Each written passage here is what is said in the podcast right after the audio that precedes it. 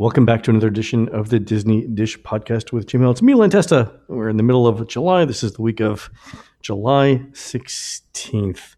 Lots of things going on this summer. Most of them involve sunburn, if not suntan. Let's bring in the man who is cool as aloe vera, one Mr. Jim Hill. Jim, how's it going? Uh, well, yeah, when I use SPF 100, which, uh, let's be honest here, is basically white house paint. It's a shirt and a hat in a can. Problem is, you know, there's this guy with a harpoon who keeps following me around. It's like, no, no. Call him Ishmael. That's right. You, you've got the wrong white whale. Get out of here. All right, Jim, a couple of uh, uh, listener questions before we get started today. Let's do the first one. It's from Jana, Mm-hmm. who says, Your podcast got me watching the Fairy Tale Weddings show. Now I need to know if they'll have weddings at Galaxy's Edge, and if so, do they charge extra to rent a droid or two?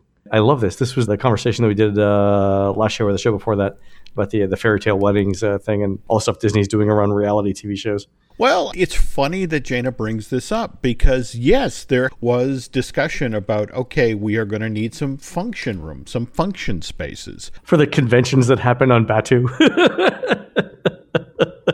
Look, we were in Las Vegas last year. It didn't work out. it's pretty much the same business plan. It's it's the notion of one area that has already been potentially scoped out, but you can't scope out a park that isn't finished being constructed yet. But you Yeah. you can send representatives from the Disney weddings to Glendale to go to the cave, which remember is this sort of this amazing technology that Disney has where they can basically put you in a space. And what they did is they sort of walked the Disney weddings representative through various spots around Batuu they, where they were like, let's look at the Grove, where if you're at Disneyland, you come in from the Critter Country side, you come through this pine forest and find this series of X Wings. And wouldn't it be cool if the Star Wars fans could be married, surrounded by this squadron of X Wings? And, and yes, they actually did talk about a droid being a ring bearer. A, these haven't officially been listed yet. B, the pushback from the parks was, Unless you want to get married at three o'clock in the morning, well, yeah, you know, that's it. That's it exactly. we're, you know, we're, we're not going to have we're not going to have any time or space for any of this. Yes, you know, I mean, just they were like, look, realistically, two years out. On the other hand, the people who do the Disney Fairies show, or I mean, the Disney Weddings, Fairy Tale Wedding show, were like, I guess they're already planning for season two. And they were really kind of hoping that at least as a finale for season two, when they shoot that season, they'd be able to get in there. But the pushback was, you know, it's it's like you know from a horticulture point of view and all of that it's like look Yeah. look realistically we're talking season three so it is possible but we are a while off on that one Speaking of a while off, Yeah. uh, one of the things that I read from the fine folks over at WDW Magic, who peruse construction permits and regulatory filings on a daily basis, recent uh, construction permit indicated that the Star Wars Hotel construction will be wrapped up in 2020. Have you heard this? remember phase one Oh, I missed this part. What is uh, what does that mean? As excited as Bob Chapek is about this idea, and Bob's talking about a Star Wars hotel for Tokyo, Bob's talking about a Star Wars hotel for Paris. Bob wants for Paris, after they do that conversion of the New York, New York hotel to the Art To of Mar- Marvel? Yeah, he wants that to be the very next, you know, their first really new hotel in what, decades? Yeah. And especially on the heels of what just happened with Solo, there's kind of a, a little light tapping of the brakes. And the plan has always been with the Star Wars Hotel to start off with just a, a relatively small number of rooms, only 400. But again, that there was supposed to be space for two wings going off of the main building, again, or the main complex. Each of these wings mm-hmm. would be for 300 additional rooms. So So it could be up to a thousand. at full build out, a thousand. If they begin construction late this year, you know, the fact that they're talking about having this thing open for 2020, which again is what a surprise ahead of the 50th anniversary. Uh, When's the last time you saw a Disney hotel be able to get up out of the ground in you know less than two? So my two concerns when I read that date were number one, even if you say it's you know December of 2020, we're 29 eight months away from that. That's a lot of time to build a hotel, fit it with technology, do a shakedown of it, and then open it up to the to paying guests. That's that's ambitious for any organization, Well- not just Disney. And granted, they, I mean, they can they can throw money at it, but that seemed to me seemed uh, seemed like a very ambitious. Well, date. let's remember here, though, that one of the advantages they have with the Star Wars construction site is that you remember we were talking about the ramp that comes straight off of World Drive, the original entrance to, to Disney MGM off of World Drive, you know, going through the film strip. So, I, as far from a site prep point of view, this is relatively easy compared to the, the usual Central Florida. Again, you have to spend the first three months persuading the Gators to, you know, fill out their change of address forms. They can really hit the ground running with this particular chunk of real estate. The challenge is this link that Chapek has talked about, this seamless transportation system that will take guests from the hotel, which is again, remember the conceit is it's in low orbit over, you know, the planet of Batuu, that'll take you straight down from the station to Black Spire Outpost. You're right, it's ambitious, but on the other hand, they really believe that this is the hit of hits. They want this one open, uh, you know, if anything, so they can then walk the, you know, the Oriental Land Company executives and the the Parisian bankers over and go, look, we should do this now, you know. Yeah. So Yeah, I think that'd be phenomenal. Have you heard anything at all about um, how the gameplay is being developed for this? Because that's going to be just as much a difficult build as the actual construction of the physical property. this is one of those situations where people literally working on top of one another hand in hand you've got this this galaxy's edge that's being built in anaheim that will not have a hotel component but at the same time is dealing with super crazy levels of crowds in a weird sort of way they have some gameplay elements that they actually want to field test in Anaheim six months out ahead of. Oh, okay. So that's again, I think, one of the reasons why I know we've said this in the past, but it's really kind of crucial if you're a, a, a big time theme park fan or you're a big time Star Wars fan to get to into Galaxy's Edge, the Anaheim version, as early as possible because there's going to be stuff that they're going to try and go, eh, okay, the droid bit a guy. Okay, let's not do that again. All right, that's what we're uh, uh, we're looking at. When so uh, they're still they're still saying summer, right? Do you think there'll be previews like for Toy Story Land in Walt Disney World? The build went literally until the day before it opened, and, and, and if, as far as I know, it may there may be construction cranes still moving in at night to finish up some stuff. But do you do you see previews happening for? I was talking with a friend who works in, in PR for the Disneyland Resort, and he was telling me that they already have three days in May blocked out for the press event. But at the same time, it said we have them blocked out. Doesn't necessarily mean we're actually going to make that. But their notion is they want it open, you know, they want the press hoopla. Uh, so people will book their uh, summer vacations. That's it exactly. And by Memorial Day, this is open to the public, and they're charging forward from that point. But for me, looking at what just happened with Toy Story Land, I don't know if you you saw the announcement just in the past three or four days about the holiday lighting package that's that's already been announced for Toy Story Land. Yep, saw it. Yeah, Yeah, really at this point it's like it's open and I'm sorry, but yes, we'll do our annual pass holder exclusive stuff in September and there'll be this amazing lighting package. yeah. Our, the pass holder pre- preview uh, for Toy Story Land will come in September, three months after it opens. Yeah, what's so funny is that there are people, there are guests at Walt Disney World who are, of course, now in Toy Story Land who are looking over at Star Wars. And have you heard what the cast members have been told to say about that? No, go ahead. It's like, oh, well, you know, that's Andy's Star Wars playset. And yes, he's still setting it up. It's actually kind of funny. That's another part of the backyard. Come back next year. He'll have that all set up. I hear it's really cool. oh, that's funny. That is funny. Speaking of uh, Toy Story Land, last uh, thing. So we've um, we've been getting uh, reader surveys for the new attractions. I'll give you a rundown of how these things are being rated so far. So Slinky Dog Dash, preschoolers giving it four and a half stars. Grade schoolers, teens giving it five stars. Also seniors giving it five stars, but young adults and over 30s four and a half stars as well. This looks like it's a hit. This is as popular as uh, Toy Story Mania. Have you been hearing about alien swirling saucers? We have. So the older you get, the less you like it. Preschoolers give it four and a half stars. Grade schoolers and teens, four stars. Uh, young adults, three and a half. Over 30s, three and a half. And seniors, three. I expect those numbers to go down ever so slightly on that because you got some of those uh, surveys are from people who are seeing it for the first time. So uh, the numbers will probably drop a little bit, but uh, but overall, really good start for Slinky Dog Dash. Pretty much what I expected for Alien Swirling Saucers. Well, I don't know if you, you've heard about the floor treatment issues they're having with with Alien.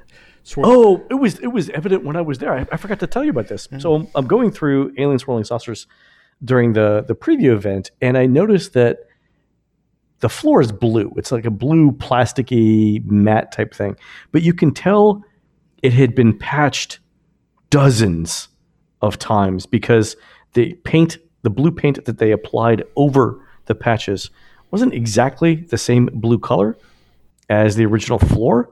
And it, it I mean, heck, it could have been wet again, as far as as far as, but uh, but the and they applied it with a brush because it was each of the patches were sort of rectangular brush strokes. Anyone who's ever patched a wall last minute before they moved out of a, a, an apartment or whatever knows what I'm talking about here. But those patches mm-hmm. were all over the floor. Something was up. Yeah, this seems to be another Dumbo situation. Remember how when New Fantasyland was opening up, and evidently they, they were like a millimeter off on Dumbo. Somebody had not measured correctly, and they they were rubbing issues and there were scarring issues and that sort of thing. Evidently, they were good.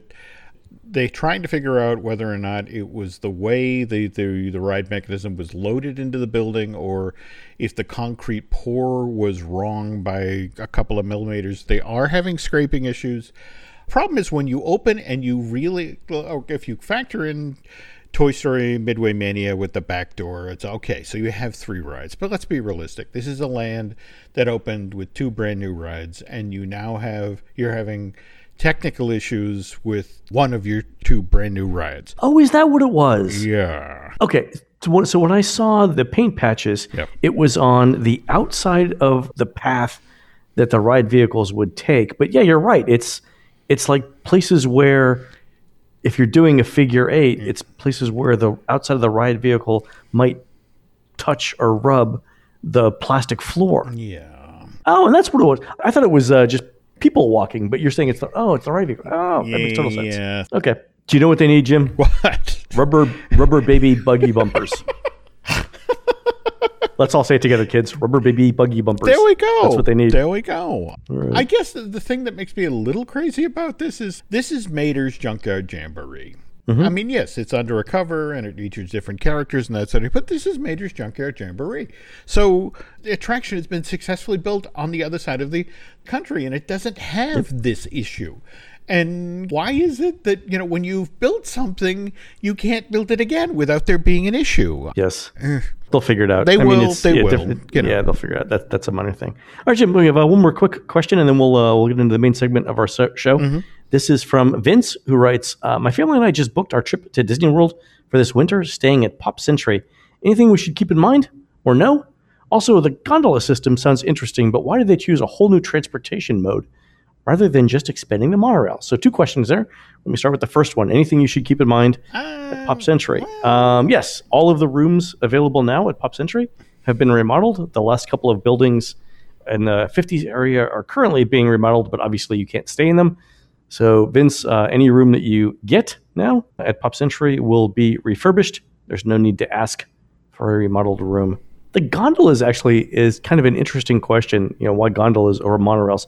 It probably comes down to cost, wouldn't you say so, Jim?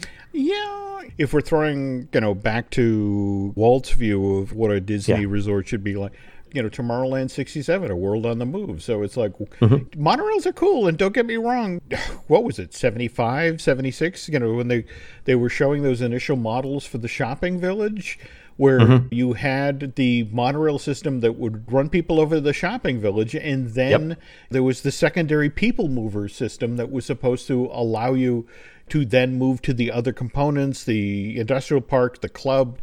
There's still the part of me that wishes that Disney and and Siemens could have come to some sort of a agreement because again, remember they wanted to use Disney uh, to showcase yeah. their new monorail system. And for some reason, Disney just would not come to the table. So I think it's cost. So I'll let everybody pause here and bring up Google Maps.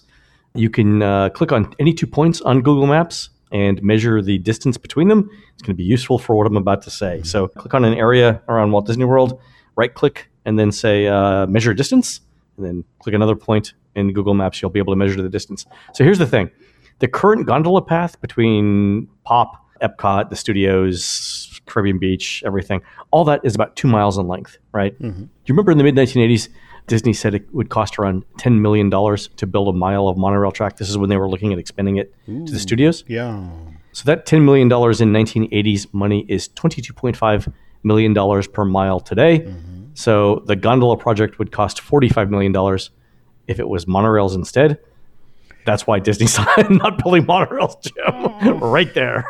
I mean, $45 million is even more money than, than Disney's collecting this year on parking fees. Mm-hmm. So well, let's not get crazy, right? They're not going to do it. I was just over at Box Office Mojo looking at how much money the Disney company has made off of Infinity War. Mm-hmm. It's two billion forty million dollars. All right, so you know, Yeah. you know just take Could you guys take like five minutes of what you made off of from, from Infinity War and buy us a monorail? yeah, you know. Oh, come, yeah. come on. Here's the interesting thing. Mm-hmm. If you look at how Disney would want to expand this, again, looking at Google Maps, I don't think an expansion is going to be this point to point system like the current bus routes. Mm-hmm. So, like the current bus routes, if you're at All Stars, for example, there's a point to point system that takes you to the Magic Kingdom or to Epcot or the studios, right? I don't think the gondola would be that. It would be almost like, well, you definitely have to go through something else first. So it would almost be like an aerial subway in that respect.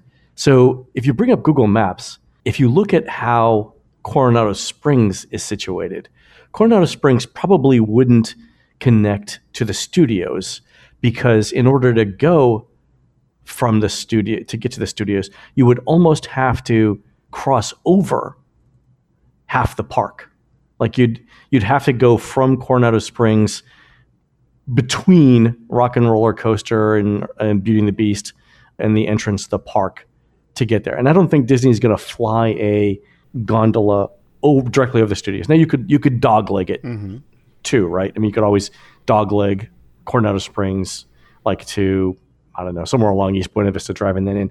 But the smarter thing to do is it's a direct shot from Coronado Springs to the International Gateway, and so that's what they would probably do. So if you wanted to get to the studios uh, from the gondola for Coronado Springs, you could go Coronado to Epcot to Caribbean Beach to Riviera to MGM. And then that's complicated. But if you're looking at the westward expansion, the west side of World Drive, you know what makes the most sense as a hub? What? Blizzard Beach. So, so here's my here's my idea. Here's my idea. You put a gondola stop in the middle of the All Star Resorts, like right at Music, maybe slightly above it. It's a straight shot up to Blizzard Beach. Then you could go off to the west to the Animal Kingdom Park. You could go directly north to Coronado Springs, and you could go directly east to the studios. And from there, you have access to the rest of the network. When Joe Lanzisero was originally working on the Blizzard Beach project, you have to understand that where Coronado Springs now sits was going to be the Disney Winter Wonderland Hotel. You know how the ski lift that will take you to the top of the the flume summer Plummet, yeah, Summit the, uh, yeah, the ski lift, yeah. Yeah, they the original plan was the ski lift would take you from the hotel lobby across Buena Vista Drive Oh my God. into Uh, you know I was I was on that ski lift. I got on it for the first time like a couple weeks ago, Mm-hmm. and I was terrified. I don't like heights. I don't like that thing. It was like, well, I'm gonna f- plummet to my death now. That'll be fine, and then my body will just slide down the slide. Well, there you we go. You know, and, and it lovingly preserved by, by the cool melting water of the, the summit plummet. So there you go. It all worked out. Did I? So th- I have this. I'm, I'm gonna have this fear when I'm on the gondola too, which is gonna freak me. It's gonna freak me out. Did I ever tell you the story of me on the Royal Caribbean cruise where they've got the giant robot arm? Did I tell you the story? no. Okay, so this is my this is my fear of heights. Mm-hmm. So Laurel and I are on the Royal Caribbean uh, cruise. I think we're on the Anthem of the Seas, and you know they've got in all the Royal Caribbean commercials, they've got this giant glass dome that's connected to a robot arm that swings around the ship. Like it'll go up 200 feet in the air and swing around the ship and give you unparalleled views of everything. Okay. Laurel wants to go on it, so I go on it with her. So it's me, Laurel, this kid, his parents, and then this old lady who's on the cruise with us. So we all get in the in the arm. It starts going up, and I'm afraid of heights. And as soon as this thing starts moving, I can feel my toes through my shoes trying to grab on the bottom of the steel uh, barrier. Because I mean, it's once you're up, you're up. It's like it's like being launched into space, right? You just you see the horizon fade away, mm-hmm. and the ship is moving too. So you're swaying side to side because you're on a giant arm that's basically extending out way above the ship, and it's amplifying the ship's movements. The woman, the old woman that was with me too, clearly not a fan of heights. I think she might have been related to the kid. So we're hugging each other, looking in the middle of the directly in the middle of the cube, like like not getting anywhere near the edges. We're holding each other and looking straight down at our feet, saying, "Baby, it's gonna be okay. We're gonna get through this together." you know, like, like rolls off the side. But the funniest thing was Jim, mm-hmm. the kid, the kid in this cabin with us. Mm-hmm. Decided for whatever reason that he was going to fling himself against the windows to show his parents what he could do. So he's like jumping on the windows, like, look what I'm doing, boing, boing. And this, first of all, it's right out of the cage, and mm-hmm. that's that I'm wearing, and that's that's bothering me. But I'm muttering to this lady, this this kid's gonna fall out the window. This window's gonna crack, and the last words is gonna he's gonna hear are me screaming, "That's what you get," right? right? Like just literally the last words. so he he's bouncing around this thing. This woman and I are holding each other. Laurel, we're like, maybe it's gonna be all right. Laurel is looking at like these views are magnificent. I'm like, yeah, I can see my shoes really well from right here. This is great. The whole thing was over in three minutes. Never again, Jim. Never again. The kid, the views, the swinging. It was. I needed a drink after that. It was terrifying. And my fear is I'm going to get on these gondolas, mm-hmm. right? And it's going to be with the same kid. The same kid's going to find me, and he's going to be like, he's going to run from one side to the other. Gondola's going to be swinging. I'm going to be, I'm going to be like, this kid's going to fall out. the last words you're going to hear is, "Wow, just got what you deserved." Anyway, that's my big gondola fear. But this kid bouncing against the windows was like, this, this is going to be a YouTube video one day. well, and remember, folks, for your copies of Len Testa's parenting tips. yeah, I know, exactly. That's what you get. I think so. it was actually even swearing. I was like, "This damn kid's gonna." F-. I, I was, I, I, was so terrified. I was, I was not even trying to be polite. Wow. It was like, I, I think I was actually saying, like, loud, "This damn kid's gonna fall out," and the last thing he's gonna hear is this. But one more uh, one more point about the uh, the gondolas. If they did the Lens Western Hub mm-hmm. idea, it would connect fourteen thousand five hundred rooms to the network. So Pop's got twenty eight hundred, uh, Art of Animation's got about two thousand, All Stars is about fifty four hundred, Caribbean Beach two thousand give or take, and Coronado twenty three hundred ish with the expansion. It's about fourteen thousand five hundred rooms. That's half of the rooms on property. I'd love to see this, but again, I want to see that first year of operation yeah, first. you know between yeah. capacity issues and park close and thunderstorms and all of the joys of central florida. So let's just see how it works before we, we start expanding its reach. All right let's take a quick break jim and then we'll get back with the second half of our show where you're talking to us about superboy? Yes yes and fell out of a gondola and oddly enough he flew. That's another story. the exact opposite of me all right we'll be right back in a second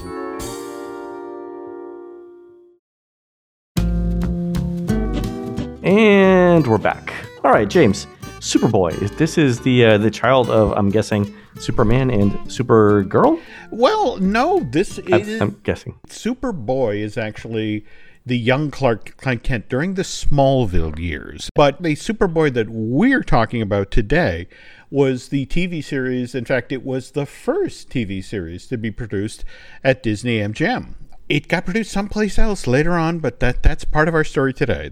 Everyone who's listened to the show knows kind of the history of Disney and Universal, which has not always been pleasant. And, and to be honest, one of the reasons that it's not always been pleasant is that the MCA Recreation, those are the folks who handled parks and resorts for Universal or did back in the days. Uh, July 24th, 1981 announces you know the story that ran in the, the New York Times that MCA is going to be building its own entertainment complex in Florida $170 million Eastern copy of its highly successful Universal Studios tour in California.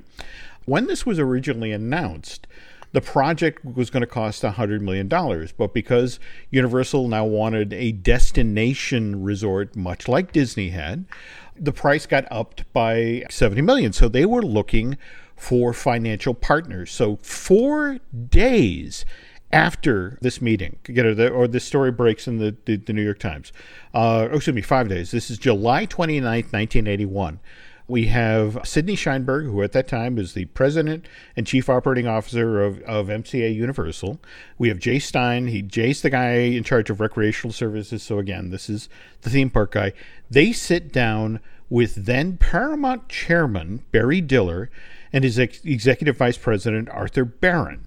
And I can tell you where the meeting happened. It was in the Jack Webb building on the lot. And I can tell you that uh, Sid Sheinberg and, and, Jay Stein then show Barry Diller this elaborate slide driven show that walks, you know, the, the, these two Paramount executives through the theme park and what the destination is going to resort is going to be. But here's the thing that if you talk with Jay Stein, he will tell you that there was somebody else in the room. And the somebody else in the room was Michael Eisner. Allegedly. Allegedly, allegedly, because again, the Eisner to this day insists, no, it wasn't me. And on the other hand, Jay's like, look, I can tell you, you know, I look, you stole me twelve dollars for the lunch I bought you. What? yeah, you know, but you know, just you know, he asks very detailed questions and very, very interested in the presentation. So this is 1981. Paramount Universal opt not to collaborate on a theme park in Florida. They do, however, they get in bed and make a Star Trek adventure attraction for uh, the Universal Parks, opened in uh, 88, closed in 94. But long before that, Michael Eisner leaves Paramount uh, September of 84, and by the fall of, of that same year, he's the new president of uh, Walt Disney Productions. And nine months later, here's Walt Disney Productions announcing that they're going to build a $300 million working television studio and a tour that will pair the Disney name with MGM UA. Hmm. And the folks at Universal aren't happy about this largely because, again, they had spent more than a decade at this point developing these plans. And they're still really kind of sore at this point because I think we've talked about this in a previous show how they came within, I want to say, $50,000 of. In, in 1976, SeaWorld was up for, for grabs, and Disney World had. Oh yeah, yeah, you said yeah. Yeah, you've told this story before. Yeah, yeah, and and they almost got into the Central Florida tourism market in 76. And, and you, of all people, Len, if you think about that, they would have been there more than six years ahead of the opening of, of Epcot. And it would have been a very, very, very different landscape now in Florida yeah. if they'd done that. But anyway, so the folks at Universal just are fine, good, and they kind of bide their time. But again, one of the reasons that Disney is even building this place in Florida is not just to scoop Universal, but also remember Eisner was brought in the door, and one of the very first things he was told to do is that you know Disney has to start making more movies, and there were only four sound mm-hmm. stages on the the whole Disney lot in Burbank at that point. So it's like, let's build some um, stages in Florida one of the reasons we want to build in Florida is it's a right to work state. There are no unions, and so your production dollar goes a lot further. And they do, they get right to work. I mean, they are in the middle of constructing Disney MGM when in February of 1988 they shoot the first actual TV movie on the grounds. It's, it's a sequel to Disney's 1984 hit Splash. It's called Splash 2. It's worth going to look at now, Len, because it's the very first thing that's shot on Residential Street, and I swear to God, I don't even remember this movie coming out. Oh well, this is the thing; it didn't. It was a TV movie. It ran as two episodes of the Disney Sunday Night Movie TV show on ABC. It actually, episode one ran on May 1st, episode two ran on May 8th, but you can watch it now on YouTube. When you get to the scene that was shot on Residential Street, you can actually see the lines from where the sod was laid down five seconds before they did the shot. It's that lovely checkerboard pattern that says, yeah, this stuff was on a cart two minutes ago.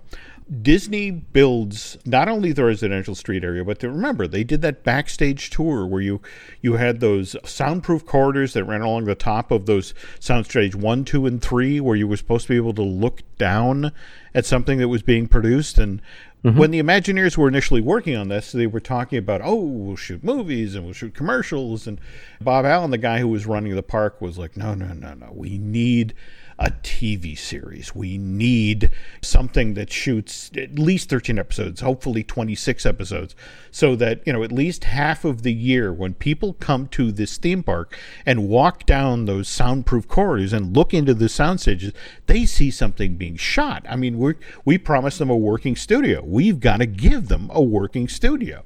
Now, what Bob lucked into, though, was during this period of time in Hollywood, just a year previous, Star Trek The Next Generation had been launched, uh, September of 1987. Star Trek Next Gen was a syndicated hour long drama. I mean, Paramount offered it to CBS, ABC, and NBC, and, and none of them took it. So they, they opted to syndicate it. It turned out to be a brilliant idea. Mm-hmm. Each episode cost a million three to produce. Wow. You roll that out over 26 episodes, you're looking at 33.8 million per season. But on the other hand, Paramount was able to, to reach out to 90% of the country, get this in, you know, the show in the major markets airing on local affiliates and they were able to make every year $90 million off of advertising revenue. So every season uh, of the seven years that Star Trek ran, they were making $55 million, let alone the money from licensing, let alone the money from selling the, the then the videos and, and eventually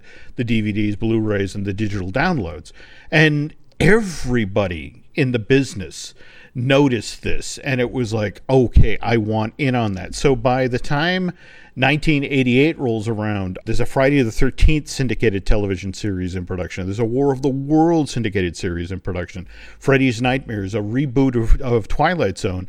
And that brings us to the Salkind family, uh, who back in 73 were smart enough to buy the film rights to Superman from DC Entertainment. Wow. Yeah, first film out, the original Superman with Christopher Reeves, December of '78.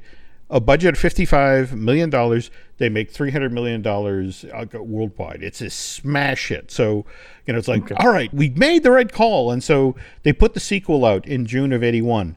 Keep the budget about the same size, 54 million, Only this time, box office one hundred ninety million dollars. It's fallen off by more than the third from the first film. So it's like, okay, all right, we maybe need to jigger the formula a little bit. July of 1983, they released Superman 3, which maybe not the smartest choice. They got Richard Pryor. They team Richard Pryor with with Christopher Reeve and make it more of a, a comedy adventure. And it doesn't sound good. Well, it, it and it didn't work out all that well for them. They crept in the budget to 39 million. They only sold 80 million dollars worth of tickets worldwide. And Salkinds are like, okay, let's do something different. They've done three Superman movies in five years. Yep. And what they opt to do now is they, well, we got the rights when we got Superman, we got the rights to Supergirl. Let's try that. That was a disaster. $35 million budget for the movie only sold $14 million worth of tickets worldwide. So that's four movies in six years. Yeah. And then they turn around and they try to do another Superman movie. Only this time they actually farm the rights out to another studio, not Warner Brothers, but Cannon and this this one only has a budget of seventeen million dollars, so and it only makes thirty six.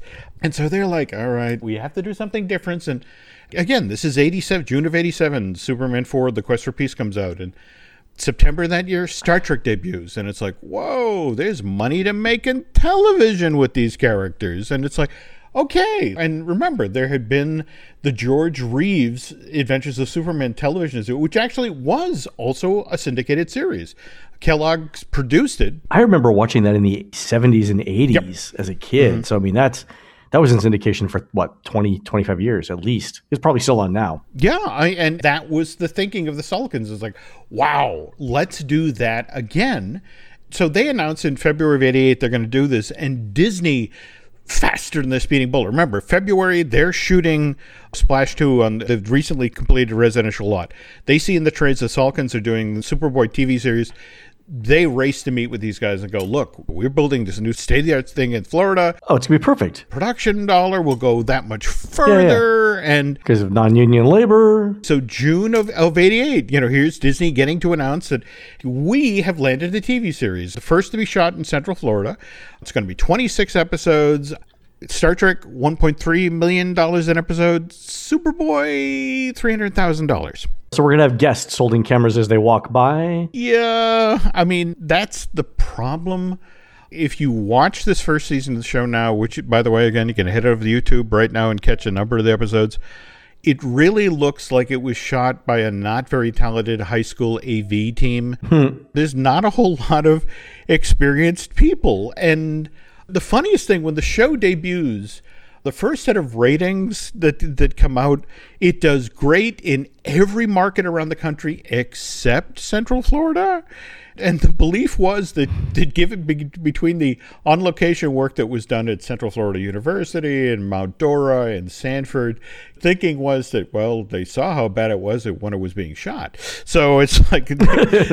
they've, they've already seen all of this. Yeah, they, they're not tuning in. So, but here's the thing who is turning tuning in? Universal. Oh. And it's one of these things where it's like they're looking at, at how poor these things, get. these episodes look, and and they reach out very quietly to the the Salkind family, and who, by the way, you know that it's done well enough in the ratings that by uh, April twentieth, nineteen eighty nine, the show's been renewed for a second season. And and remember, April of nineteen eighty nine, MGM is just getting ready to open, and yeah. And so here's Bob Allen. He's thrilled because the show that's been shot at his theme park as it's being built has just been renewed, which means this inaugural summer when the entire world's going to come see Disney MGM and troop through those those soundproof corridors and those three sound stages, they're going to be able to look down on Superboy being made. And it's a show that these people can see at home and it's going to legitimize the studio and and they're thrilled. So the just to sort of nail home this,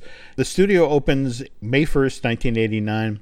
Two weeks later, there's a Superboy episode, which, by the way, folks, you have to go over to YouTube to check out. It's called Hollywood it is this Valentine to Disney Hollywood Studios. It, it was shot. I mean, I swear to God, you can. The paint has not dried on the Chinese Theater or on Hollywood Boulevard. The, the, the park never looked this good. And again, the, the reason was nobody had been in it yet. You know, so they, they shot this amazing episode of Superboy going back to Hollywood of 1939. So everyone's thrilled. The park is opened, and they, they, the show's been renewed for a second season. And but what happens in June 29th, uh, 1989, uh, Universal announced, hey, you know that Superboy show? They're going to start shooting it at, at, Universal Studios Florida. And and not only that, we signed a three year contract with the Salkinds. So if, if this show gets renewed through its fourth season, and by the way, it did, the place you, you have to go if you want to go see Superboy being shot is is Universal. Oh. And it just you come to our meeting, you steal our ideas, we're going to be lying in wait for you, and then Universal did. The show when it was shot at Universal, production value did pick up. It did look better, but it was still shot in Florida, still a right to work state. And I have this amazing story that Stan Berkowitz, he was a story editor and writer on the show. He did this interview recently about looking back on his time in Florida working on this Ted Syndicate TV series. And he said one of the problems the Salkinds faced that was by plunking production of Superboy down in Orlando, Florida back in, in 88, 89, there was no experienced mm-hmm. film community here. He said, one day, we're using a non union crew. And the stunt guy comes up to me and said, I was the producer, it was really the head writer of the show at the time. And the stunt guy says, Okay, Stan, what kind of glass do you want me to run this guy through? this is just you could say, this is this is every every Florida conversation I've ever had, Jim. Go ahead. Well, no, but the thing is that look, if we use safety glass, you know, it looks kind of crappy when it breaks, but it breaks no problem. But but if we use the other kind that looks like normal glass, well, it'll cut the guy, but you know, it, will break, but it'll probably cut the guy. And it, it's. I'm surprised nobody's using the line that art is suffering. but, but here's art, the thing, Stan, art if they're suffering. Yeah, yeah. Stan's like, you're asking me the writer? Well, why don't we use yeah. the one where he doesn't get cut? And Senkai goes, yeah, but the producer will get mad at me because the glass looks kind of phony beforehand. And so, sure enough, they shoot the shot with the real glass and they end up with a trip to the hospital. And, but that's what you get with a, a non union crew. And there were all sorts of. you know, the writer's got like, you know, the nine and the one already dialed in his phone and he's just just waiting to hit the last one here. There we go. Before the stunt gets done in action. There we go. Get the Bactine. Anyway, Len, there were lots and lots of stories about the early days of MGM and Universal Theater that like this. We will have to circle back around to this at some point and, and dig deeper here. Let's do it. That sounds like uh, that sounds like a lot of fun. Okay, cool. All right, folks, you've been listening to the Disney Dish podcast with Jim Hill. Don't forget, we are produced fabulously by Aaron Adams. Please go into iTunes and Stitcher or on the closest piece of glass that you can find and write us a review and tell us what you'd like to hear next. For Jim, this is Len. We will see you on the next show.